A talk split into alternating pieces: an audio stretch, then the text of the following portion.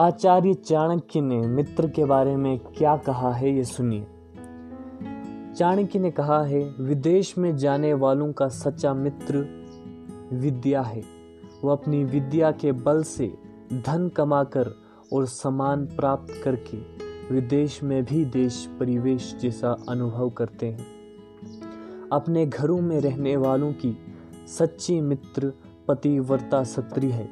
पतिव्रता सत्री ही पति के लिए विश्राम और विनोद के साधन प्रस्तुत करके उसे सब प्रकार के सुख पहुंचाती है, उसकी खिन्नता को प्रसन्नता में बदल देती है, अपने मधुर स्वभाव से पति का मन जीत लेती है। रोगी व्यक्तियों का मित्र औषध है। औषध से ही पीड़ा से निवृत्त और स्वास्थ्य लाभ होता है।